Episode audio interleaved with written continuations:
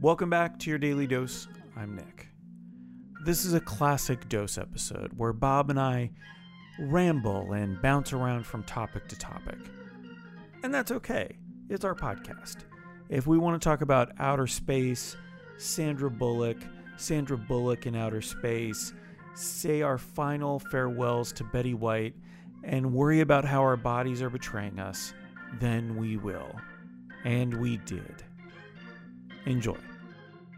I gotta worry about injuries a lot. Yeah. The, the older I get, the older I get, which which makes me think this as well because I've observed this with at least a couple of really old people in my life. I feel like, and check me on this. Uh, Do you experience the the older people in your life have heightened worry? Like they're more worried than the other people in your life.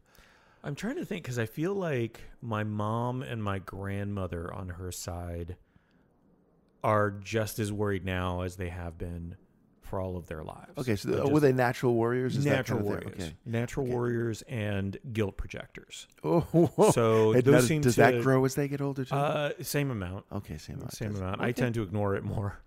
Okay, now. because you get perspective on it. Yeah. Because this, this is my question.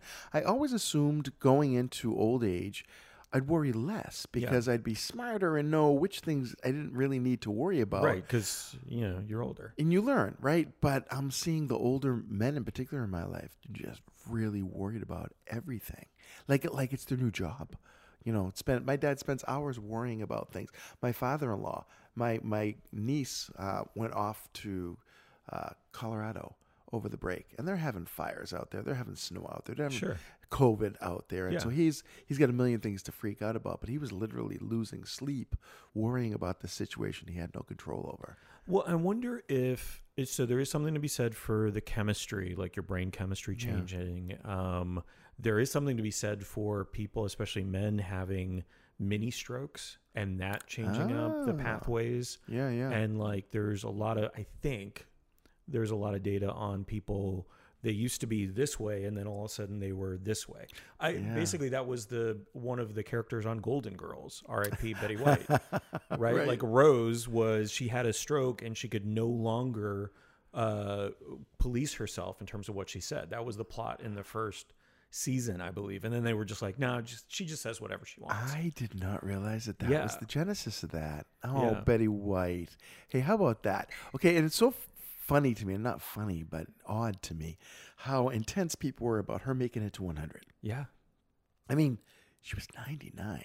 yeah. 99. I mean, that's a long time to entertain the world. Well, and to have somebody that's so beloved because if you look at all the stories, it's like the uh, the made up stuff about Chuck Norris, like Chuck Norris took on the sun and Chuck Norris, won. you know, all those little memes. and I think yeah. they did a Vin Diesel version of all of those. But it's like Betty White actually did all that stuff. Yeah. She was funny for years. She was all about rights for different uh, underserved people um, and underrepresented people. Yeah, and, she was from that generation, Right. Right, the one So- that, that we all give people a, a pass because oh, they Yeah. grew up this way Yeah. with different values, and yet her values were 100%. great. She made it in a male dominated industry and yeah, Right. all of that stuff. So yeah, so I I was sad, genuinely sad when I learned that she passed, but at the same time thought to myself, that's she's done enough, Yeah. and and we were really lucky to have her as long as we did. It's I kind of like she was the the notorious RGB of the entertainment world. Yeah. right? She was someone that, that everybody really liked and respected and enjoyed. She had adorable relationships with like Ryan Reynolds. Yeah. For like the last decade, they've been pretending that they have this on again, off again flirtation, uh, which I always th- thought was really fun. Which I think started with. You ever see the movie The Proposal? Uh, Sandra Bullock and so, yes. And sh- him. Yeah. She played the the grandmother matriarch Oh, okay. Of, of she was in Ryan Reynolds' yeah. family in Alaska. And, uh, and so you got to see the interaction between her and Sandra Bullock, which was they're two obviously very funny ladies. Uh, and that's I don't know how you feel about Sandra Bullock, but I, I I'm a fan of Sandra Bullock just oh, because she's of great. I just rewatched uh, Gravity. Like, I think that was a very oh, underrated performance of hers. oh I need to see that again. That was I think I held my breath through most of that movie. It, it is a frightening if you can put yourself in the movie, if you can put yourself in the protagonist's seat. Yeah. and perspective, that is a horrifying movie. It was. It reminded me of a dream, quite frankly. But where one, one where you get to the end of it and you were like, "I'm so glad that was a dream. I'm so glad that wasn't actually happening." Right. Yeah. And yet, you know, for the character, clearly it was. But talk about an epic road trip movie, right? Yeah. and I think that that's, I mean, I think that's what we kind of all need to watch whenever we're thinking about, like, oh, SpaceX is going to move all manufacturing to outer space. It's like, no, everything in outer space wants to kill you. Yeah. Even a pebble is traveling at you at 15,000 miles an hour all the time. That's very frightening. Yeah. That's wow. That thanks, Nick. Now I definitely don't want to go to space. Hi friends, it's Bob.